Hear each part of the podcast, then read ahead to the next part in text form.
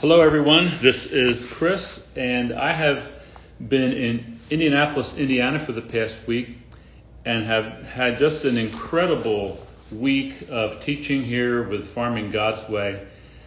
And I know that some of you have heard about Farming God's Way before. I've talked about it, and we had Brian Smith on a few weeks ago.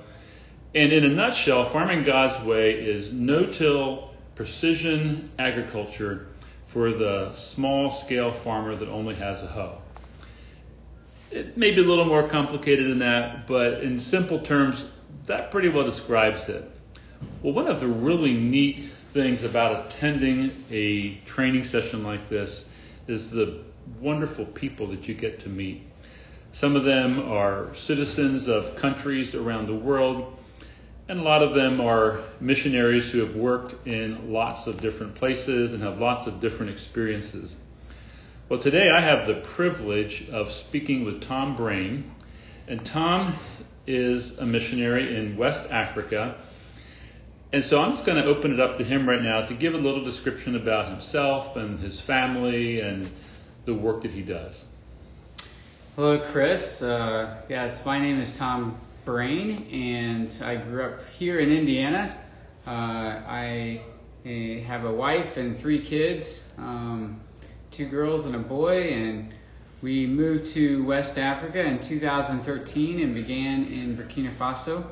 And in 2016, we moved to Mali to work alongside a women and children's hospital there and also begin some agricultural work.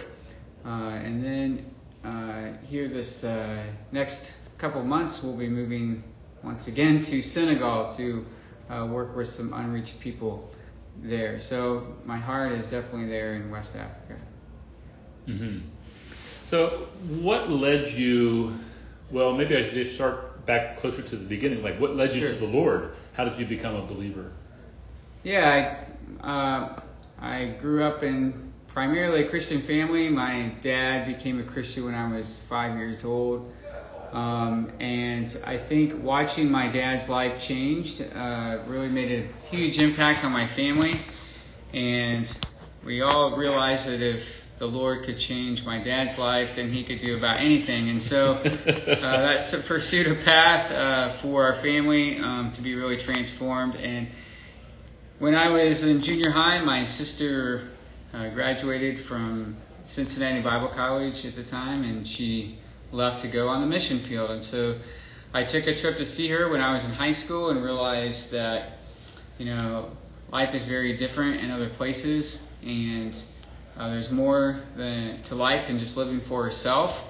Mm-hmm. Um, and that I wanted to be, you know, one of those people that lives like they'll die tomorrow and die knowing they'll live forever. So I uh, I pursued a path in missions. Met my wife along the way. She was also very interested in serving God among some of the poorest of the poor, and also working among unreached people groups. And so that's really what led us to uh, to West Africa, um, to areas that truly uh, are underdeveloped and uh, and on the Human Development Index rank some of the lowest in the world, and spiritually also um, just huge spiritual needs there.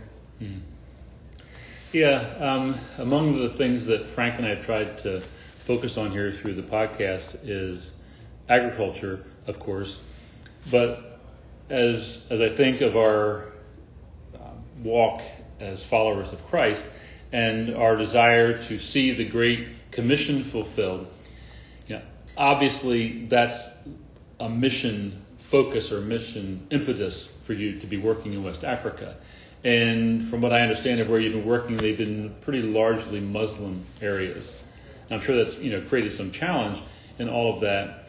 But I, I guess where, where I'm going to with, with describing this and asking this question then is that as farmers, as Christian farmers, we want to see how we can integrate faith into our practice of farming. And so you would be in that kind of the same category there where you're working among these people and you're evangelizing them, but how does the two of those things work together, the, the farming and the faith, and the sharing of the faith? Yeah, that's a great question. Uh, you know, back up just a little bit. I in junior high, I worked for a hog farmer uh, for uh, three years, and I didn't get paid very much, and I pretty much wrote farming off as one of the occupations I did not want to pursue in life. Uh, it was difficult, it was hard, and I wanted to hang out with my friends. And my dad said, "No, you need to go work for the neighbor and clean out his pig crates." And that was no fun for a junior high kid. And and even though he was also um, planting various crops, you know, I really didn't have much interest in being a part of it. But that changed. Uh, I told God that I would make myself available to Him to use the tools that He's placed in my hands for the mm. best of my ability for His kingdom. So when I got to West Africa, I realized that a lot of people were in financial need at the time, and I wanted to help them come out from uh, poverty and from this uh, dependency syndrome that that is such a problem there. And so I started helping them find ways that they could create their own income. And those things worked out pretty well. And then in 2015, uh, Brian Smith came to West Africa and introduced me to Farming God's Way. And I just realized at that moment how many people are doing agriculture in uh, West Africa. There is not a family that I know of that doesn't have somebody who is doing some sort of farming on some scale. And so, even though they're small scale farmers, I realize that if we can also teach them ways to improve their agricultural methods and increase their yields, we can also at the same time teach them biblical principles that fit in with that. And that's where Farming God's Way came in. And it has just seen it been such a great tool to help pull people out of poverty, but also give us that the leverage that we that we really want to be able to present uh, the gospel, uh, like you talked about, and presenting, carrying out that great commission.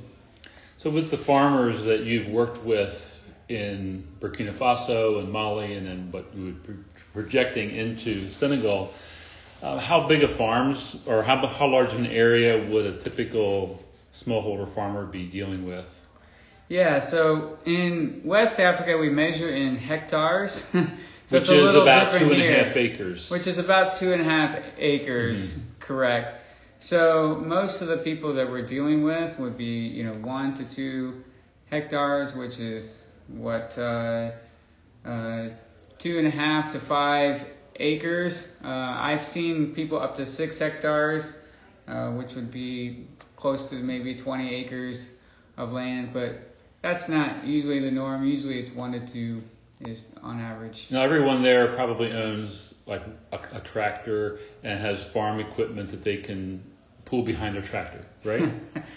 uh, I, I, I think they would all like a tractor, um, but again, they probably wouldn't know how to really even operate a tractor near, or take care of it, or, or have the resources to keep it up. But uh, yeah, uh, these are uh, what we often refer, refer to as subsistence farmers. I like to call them small scale farmers because I think God is a God of increase and He's always wanting us to get beyond just farming for families and for ourselves, but really to be able to bless other people and uh, and also um, bless God in return with that. So, but most of these people are small scale farmers who lack um, much of the equipment that we have in America. It's amazing just hearing, you know, how far technology has come in agriculture here in America with drones and, you know, GPSs and tractors and so forth. And we're talking, and where I live and work, uh, people are are are doing completely um, all their farming by by hand, by hoes. There's um, there's no draft animals either. There are. They would they would sometimes uh, those who are still plowing would use oxen to plow, but as far as planting, um, nobody that I've worked with uses a tractor for planting. Uh, tractors are mainly used for hauling goods. Those that have them, they're really expensive and uh, they become yeah more like a delivery vehicle than anything. But yeah. Mm-hmm. Yeah, so um, they would pull carts with the oxen and the tractors to move things around, but in the field, the oxen wouldn't be used for much more than basic tillage work. Correct. Yep. Mhm. Yeah. Tillage and yeah, that's it. So in Burkina Faso and Mali, what kind of crops would be grown? How much rainfall are we talking about there annually? Yeah, I forget what the rainfall is exactly annually. Uh, we we usually get heavy rains uh, between June and September. So there's a rainy season and There's a a dry rainy season and a dry season. So we have one good planting season in the in the winter. If you could, uh, many people do small gardens that they can water by hand, uh, but really, if we're talking about relying on the rain, uh, we have really from June and through September to grow our crops, and then once uh, the end of October hits is when the rains stop. They start to die out in October, but really you'll see your last rainfall at the end of October, and then it won't rain again until start raining until uh, maybe mid-April the following year. So. Um, So there's about a five or six month dry period. Correct. Year. Yeah. Mhm. So most people um, in Burkina, we were seeing a lot more corn. Uh, we would see some millet. Uh, cotton is a huge crop as well, although people are trying to get away from that. I mean, I assume that would be as a cash crop. It's a cash crop. It's mainly, honestly, it's mainly to get free fertilizer. uh, the there's an agreement uh, with many of the cotton companies there, both in Burkina and Mali, that if you uh, will devote to growing a certain amount of cotton, that the cotton factory will uh, give you uh, free fertilizer for doing that. And farmers often don't use that fertilizer on their cotton fields. They save it and use it on their cornfields. Um, but that's sort of. Did the uh, cotton companies provide seed also? uh, to my knowledge, they they did not, but I can't. Don't quote me on that. I Mhm, don't mhm. exactly uh, know the complete system, but I know cotton's a big crop. Uh, again, corn, millet, um, and then you've got other smaller crops uh, on smaller scale, sesame seeds and, and different things that they're planting. but- Beans, peanuts. Beans and peanuts are also planted quite a bit. Um, definitely in Mali, you see much more millet than you do corn, Mhm. uh, but peanuts are another uh, a crop that we see a lot, and uh, also some sort of some beans, especially like cowpeas.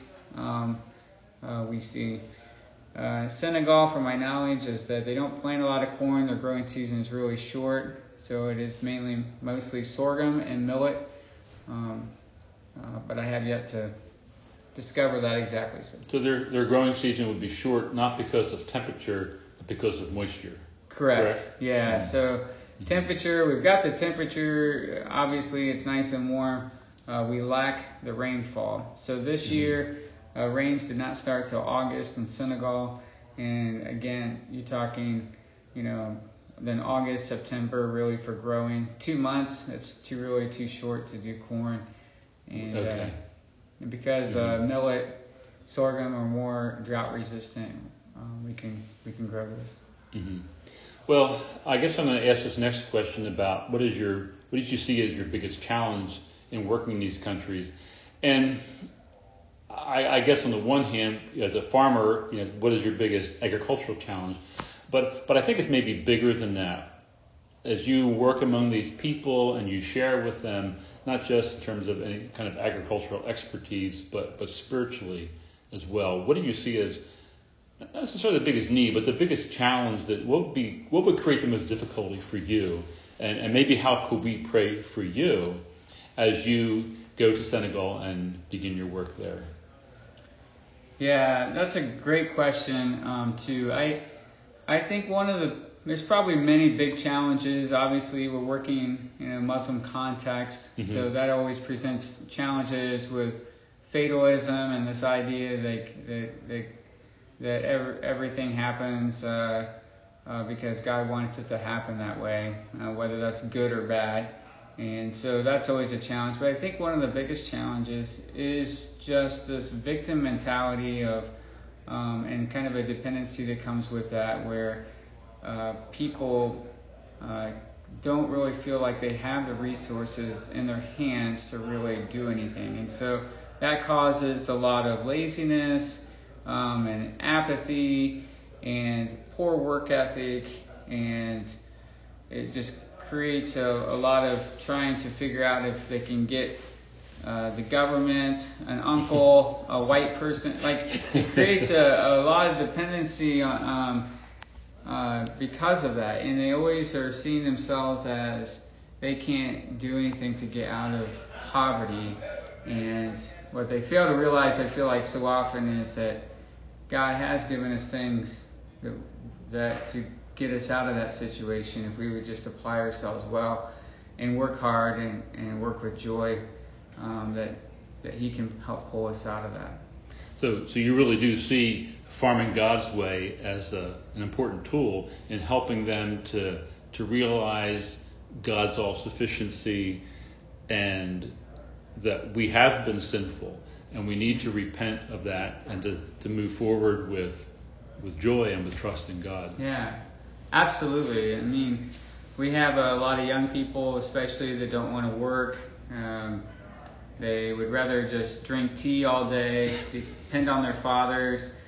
And when I ask them, hey, you know, would you, um, what's the problem? They say, oh, we don't have any, we don't have any money. I said, well, what about, you know, getting a job and working? Oh, there's no jobs, there's no work. And, uh, and yet, I think what they miss is realizing what ha- God has given them and how about using those things. And even if it's just, uh, you know, making compost or being creative with the resources God's given you to to be able to make something and then use that or sell that uh, so that you can help your situation instead of complaining about uh, your your poverty. So job wise, there really are few employment opportunities. Yeah, I think everybody wants a job from the government. Everybody wants to, you know, because then then it's like they're guaranteed a salary. They don't have to work really Mhm. hard. And uh, that's the ideal dream. But that's not reality. And everybody wants Right. you know a house and three motorcycles and everything to be you know handed on a silver platter. But they fail to realize like they really need to apply themselves. And it's not that they can't work hard. They're very hard workers. Um, but it's whether or not they have the motivation to really do that. Hmm Well, farming, you know, the income is more seasonal, and you have to have some input that you put into it before you start to reap the benefits of that. And so that does create some, I guess, a, a psychological challenge that, that you have to kind of hurdle over. yeah.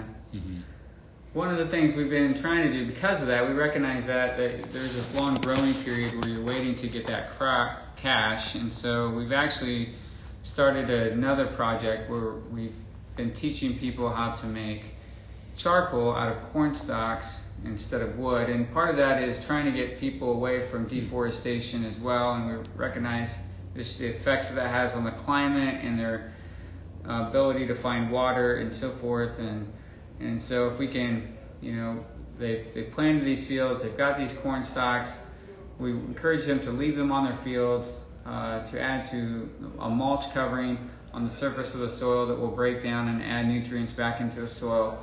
But a lot of them also will still have plenty, and we, we've been teaching them then how to turn those into charcoal bricks to burn and to sell so that they can generate some income or at least save money from buying charcoal at the store Mhm. until the, their crops actually um, come to fruition and they're able to harvest those and gain the money from that as Yeah, that's a new concept I hadn't heard about before. Yeah. About making the corn stalks into charcoal. Yeah. Obviously, you're you're losing that as an organic matter addition back into the soil, but it's better than cutting all the trees down. I guess would be Yeah, the, yeah. kind of the So give and take no- there. Right, no perfect system, and realizing they're cooking with charcoal.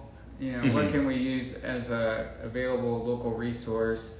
We have used even dried weeds, um, dried cotton stalks are a great Hmm. uh, source because uh, They're kind of woody to They're woody with. and they don't uh, really add much to the mulch covering anyway on the surface of the soil. So, um, yeah, turning any of those things into charcoal is has been another just a tool we've been use, able to use. Is it common for them after a crop comes off to burn the residue in the field? Very common for them to do that. Um, again, these are just people that are repeating the folly of their fathers and Mhm. grandfathers Mhm. and don't understand what how you know things work in science. And I think that's a huge uh, need there is for people's understanding of you know how microorganisms work and things that we can't see, things that are happening behind the scenes that God is doing. Right. And so uh, their idea is just to gather up the leftover crop residue and and burn it off, and thinking that this will uh, help create new growth. Um, often, what it does is it helps create a lot more weeds and uh, causes a lot of erosion and heats up the soil to the point where we're burning off those good microorganisms in our soil Right. and it does a lot of more destructive things uh, Mhm. than we ever get the benefit for. The Mhm. benefit probably that they get is they get some potassium out of the wood ash that Yeah, adds to their little bit, soil, yeah. but they don't really reap much else. So, yeah, it's, and some of that, watching those things unfold is honestly, it's really sad, and you just wish that you could just give them an answer and they would accept it, but realizing that takes time, especially when people are in poverty, um, they don't change their ways very easily, and the reason is is because if they take a risk on anything, Yes. it it may be for them a huge loss. hmm Whereas you and I could could take a you know a new variety of of corn seed, for example, and try it in our field and see if it works. And Mhm. if we if we lose out on a, on a, on one hectare or something, it's not that big of a deal. We're still going to eat tomorrow. We're still going to have those things. It's not going to put me out of business. Right. But for them, you know, they might take that risk, and if it didn't work out, then they're going to be out a month of of salary, which is huge in the world. So those are just all, all things to consider when you see people burning up their fields and you want to get them away from that system. In their heads are thinking, if this does not work, what you're telling me, then I may really lose out on next year's harvest. Um, so most of the time we just have to model and demonstrate ourselves and then invite them to see. And after several times of doing that, they sort of bite the bait and Start to catch on. Start to and- catch Which on. is one of the ideas behind the uh, well-watered garden. That's kind of an experimental six meter by six meter garden that they could plant and maybe see modeled around different villages, different communities that would help them to see Right. the, the potential that there is. It's a great way to break into a community that is unreached is to just do a well water garden yourself. It's something easy to manage. You can set it up and people can walk by, and ask questions. It gives you Mhm. that avenue then to kind of talk a little bit about more what Farming God's Way is about and why we do agriculture this way. And some things will make sense to them, some some things won't, but then Mhm. eventually uh, it opens a door to either provide a training or to do more teaching about it. just having seen a little bit of that myself, I realized that that initial sight of it, it's like, how does this work? And it was mentioned here this week during the training that we're hearing so much material, sort of like trying to drink from a fire hose. And so I can see for somebody who's never seen, never been uh, around any of this kind of teaching before, it would just be totally over their head initially. And Yeah. as more they see it, the more they participate in it. Maybe you kind of get them to help you do it, or or even hire them to help you bring in some of the materials that you need for the mulch cover and so forth. Make a compost pile or whatever. That they start to catch on. Yes. Mm hmm Yeah. Yeah.